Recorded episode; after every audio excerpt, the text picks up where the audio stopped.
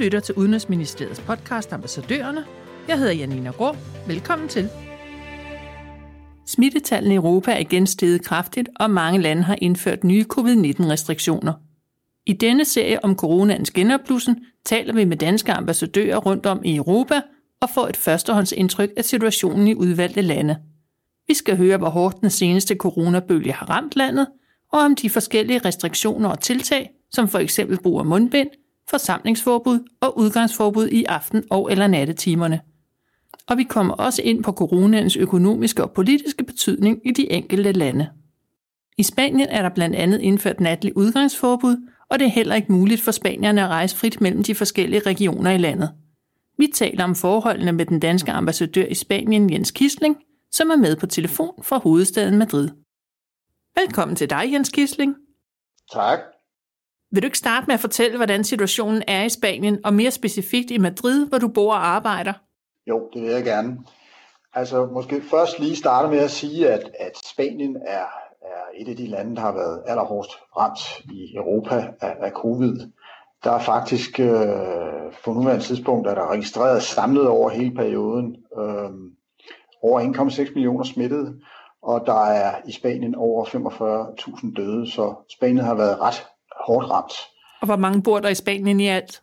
Ja, men det gør der. Der bor cirka 47 millioner øh, mennesker. Øh, så det er, det er ret høje tal, det her. Og, og Spanien blev hårdt ramt af den, af den første bølge. De blev også relativt hårdt ramt af, af, af bølge nummer to, som vi, vi er midt i nu. I foråret blev der rapporteret over 900 døde på en, en dag i, i Spanien. Nu er det tal på 1000 på syv dage.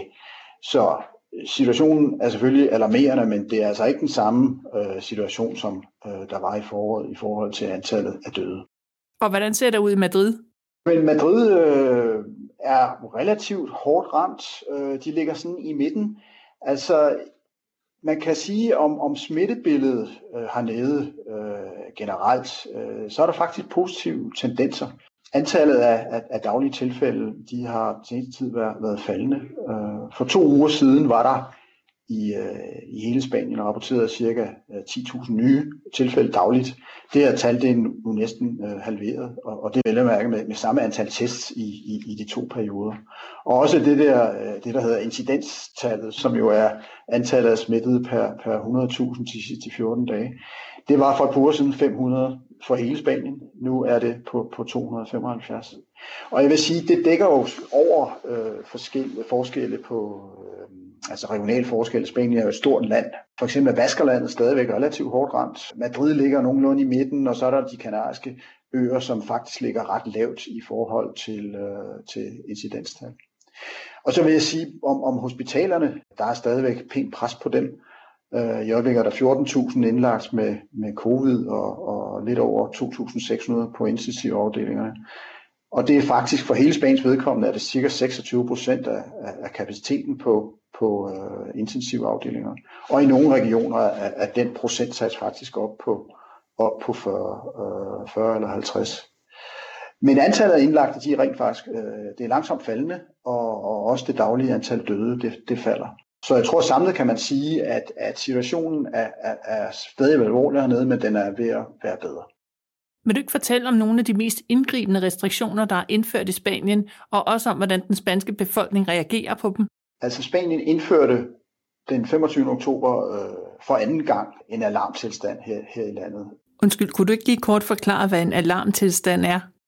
Jo, alarmtilstandsbegrebet bygger på spansk lovgivning, og det er den laveste ligesom nødretstilstand, du har. Man har to andre, der er, er, er mere alvorlige, højere, øh, så det her det er den laveste af, af de mulige nødretstilstande.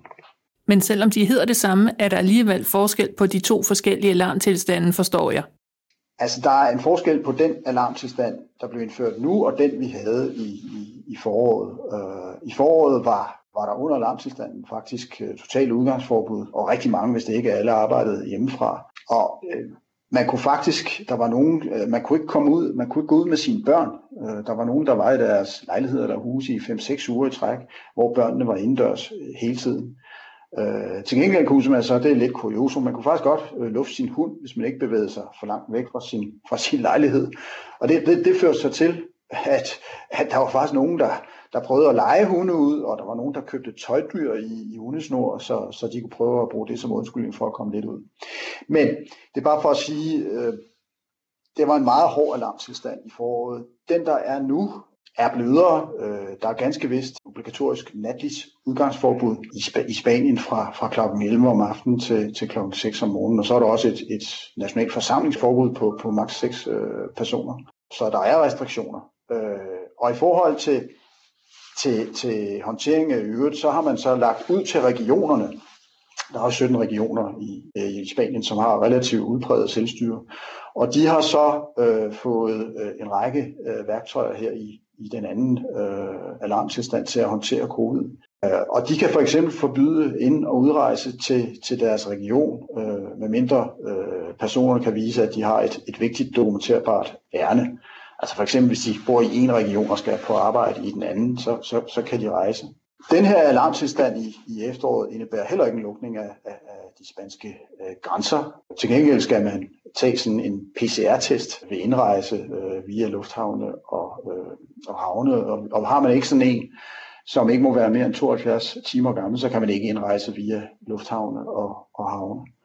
Og så endelig, så, så har man også den regel i øjeblikket, at man skal bruge mundbind overalt. Det gælder også den, den, den øh, offentlige trafik.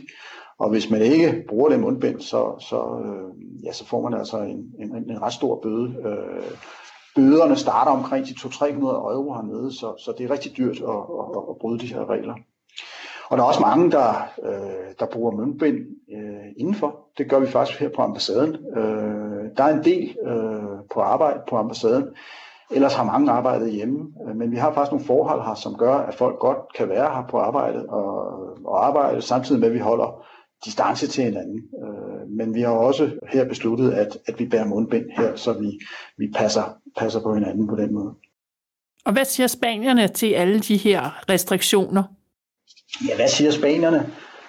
Altså, jeg synes, under hele, hele krisen, så har det generelt billede været, at, at spanierne, de har, har fulgt myndighedernes retningslinjer og, og, og reglerne. Du kan sikkert huske, at, at i foråret, øh, da det gik hårdt for sig, øh, der hvor der døde cirka næsten op mod 1000 om, om, om dagen, der var der jo de her demonstrationer øh, som en positiv støtte til sundhedspersonale, hvor folk gik ud og, og, og sang og, og hørte nationalmelodien på deres, øh, på deres øh, terrasser. Der er vi ikke nu. Øh, det er ikke sådan, at, at, at, at Spanien er, spanierne er utilfredse. Der har været enkelte demonstrationer og, og optøjer her og der, øh, men samlet så, så er det indtryk af, at, at, øh, at de lever op til reglerne. Selvfølgelig får de bøder, øh, øh, fordi øh, politiet holder tæt øje med, om, om man lever op til, til, til reglerne. Men alt i alt, øh, så, så tror jeg, man kan beskrive situationen som, som at der er altså, og det tror jeg gælder i mange lande, der er en coronafatig hernede. Øh, man, man håber, det er snart er slut det her. Øh, vi skal huske på, at spanierne er nogle mennesker, som elsker at gå ud, de elsker at være på caféer sammen, de elsker at være på restauranter sammen, de elsker at mødes i familierne. Og derfor er den her situation, hvor man øh, ligesom begrænser de muligheder for at være sammen og for at gå ud, det er meget vanskeligt for dem at, at håndtere. Der er faktisk en måling, som, som, øh, som, som, som bekræfter lidt, at, at spanierne stadigvæk bakker op om, at covid-19 skal, skal håndteres på en fornuftig måde, fordi der er blevet spurgt om, om, om, hvis det nu kom til en ny fuldstændig lockdown hernede, om, om man ville støtte det. Og der er rent faktisk tre ud af fire, der bliver spurgt, de siger, jamen det vil de, øh, hvis det var nødvendigt for at bekæmpe covid. Så der er stadigvæk alt i alt støtte til, at, at man skal sammen kæmpe sig ud af det her. Kan du komme ind på, hvilke økonomiske og politiske konsekvenser, som genopblussen af corona har medført i Spanien? Ja, det kan jeg. Altså, Spanien øh, og spansk økonomi har, har virkelig været hårdt ramt af det her, og er hårdt ramt. Man forventer, at bruttonationalproduktet i år vil falde 12 procent i forhold til 2019. Så, så, så, så Spanien er meget hårdt ramt på, på økonomien. Og det gælder også selvfølgelig arbejdsmarkedet, arbejdsløsheden, øh, som, som øh, lå på en cirka 15 procent inden covid. Den er sådan set op på lidt over 20 nu. Og det er på trods af, at man har så lavet særlige ordninger med, med tilskud til, til ansatte på, på nedsat arbejdstid for, for at prøve at imødegå den her tendens. Øh, så en relativt høj øh, arbejdsløshed også. Så øh, jeg tror, man skal fremhæve en ting, som, som er en af grundene til, at de er rigtig hårdt rammer, det er turisme. Som du sikkert ved, så, så fylder turisme rigtig meget øh, hernede. Det er faktisk en 13 procent af den samlede økonomi. Og turismen har været, turismesektoren har været ekstremt hårdt ramt. Der er jo ikke mange, der, der har rejst hernede, og, og, og det er jo et af de mest yndede turistmål for, for, for danskere. Og der har ikke været mange danske turister hernede. Så, så det gør også, at Spanien har været øh, særlig, særlig hårdt ramt. Men de prøver også at gøre noget ved det. De har øh, regeringen for nylig øh, fremlagt en, en, en økonomisk øh, pakke, en investeringsplan, en økonomisk plan, som hedder Anja Puede, det vil sige Spanien kan. Og det er faktisk en, en meget øh, stor plan, som omfatter 500 milliarder euro, som skal investeres i, i samfundet øh, for at gøre det mere progressivt, mere grønt, øh, mere moderne, mere digitaliseret. Og det er selvfølgelig også en, en, en genopretningspakke. Og en del af, af den her pakke bygger faktisk på, på midler fra, øh, fra EU. Der har jo været øh, forhandlinger og beslutninger i EU om, om, om store øh, hjælpepakker til, øh, til EU-landene, særligt nogle af de sydlige lande, og det vil sige Spanien. Og der modtager Spanien rent faktisk over de næste tre år op mod øh, 72 øh, milliarder euro, og de her penge er en, er en del af, af denne her plan. Så de gør bestemt noget øh, for at prøve at, at rette op på det. Men det er selvfølgelig også vigtigt for dem, at, øh, at turismesektoren øh, kommer i gang igen, og, og vi igen får gang nu i, i rejserne på, på kryds og tværs af Europa. Og politisk?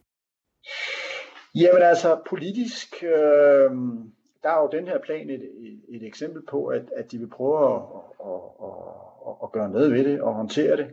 Vi har i, i Spanien øh, i øjeblikket en øh, regering, der er ledet af PSOE, det vil sige øh, det socialdemokratiske parti her i, i Spanien, med, med støtte af et øh, venstreorienteret parti, der hedder Podemos.